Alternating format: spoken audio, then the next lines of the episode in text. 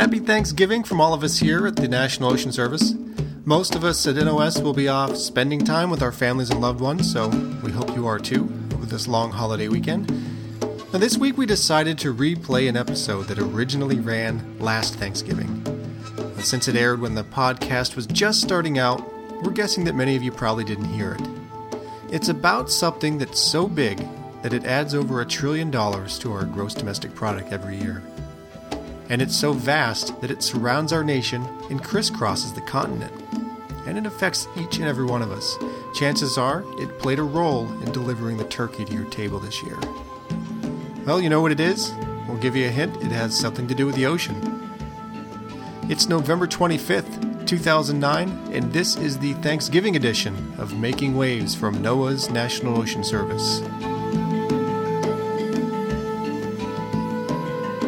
Okay, the special topic of the day is the nation's maritime transportation system. We're talking about all the ships and barges that carry goods and people around the nation. And we're talking about a really big, huge, complex web of shipping lanes, rivers, canals, and dams that those ships and barges use every day. By weight, our marine highways carry more than three quarters of all U.S. goods and supplies, and it's estimated that the system generates more than 13 million jobs. So, chances are that some of your Thanksgiving meal, your clothes, and the fuel for your car got to you in part thanks to this vast watery network. If you think this system is big today, it's expected to double or even triple by 2020. That's a lot of ships and barges moving around the ocean. And those ships keep getting bigger. In fact, they've doubled in length, width, and depth over the past 50 years. Ships today drop to 60 feet of water.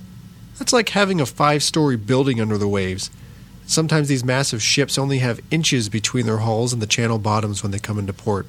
And don't forget that all those ships and barges are sharing the waterways with over 78 million recreational boaters. So, what's our role in the maritime transportation system? Well, the men and women of the Ocean Service provide many of the tools and services that help all these floating vessels get around safely.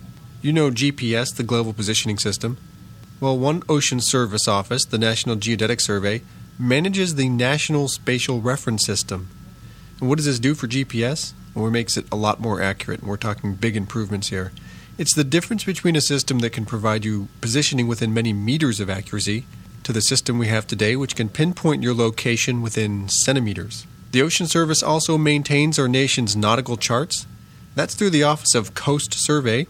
Charts today are pretty high tech. You can get a chart printed on paper still if you want, but most mariners today use digital charts. A NOAA digital nautical chart can show you exactly where your ship is in relation to the surroundings. It can sound alarms if your ship strays too close to dangerous areas, and it gives you information about warnings and regulations in transit areas. And since the ocean and the things in it never stand still, those charts have to be updated constantly, and that job falls to Coast Survey as well.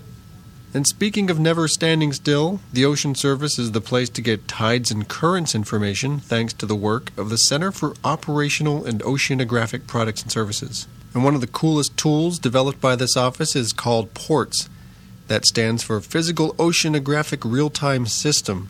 So, what these systems do is provide real time information about ocean water levels, currents, salinity, wind, and bridge clearances, and that helps ships get safely in and out of busy ports, which is critically important in these, in these really, really busy ports.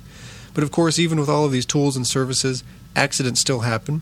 About 75% of commercial accidents are caused by human error, and when those accidents cause spills of oil or other hazardous material, the NOS Office of Response and Restoration steps in to lend a hand to clean up and to help the environment around the spill recover. So there you have it. Now you know what the Ocean Service has to do with your turkey dinner. And we hope you enjoyed that. And once again, happy Thanksgiving from all of us here at NOS. And remember, you can email us at any time at nos.info at noaa.gov with your questions about the Ocean Service, about the ocean, about our website, or just drop us a line to tell us what you think about making waves. We'd love to hear from you. And our website, by the way, is at oceanservice.noaa.gov. Now let's bring in the ocean. This is Making Waves from NOAA's National Ocean Service. We'll see you in a couple of weeks.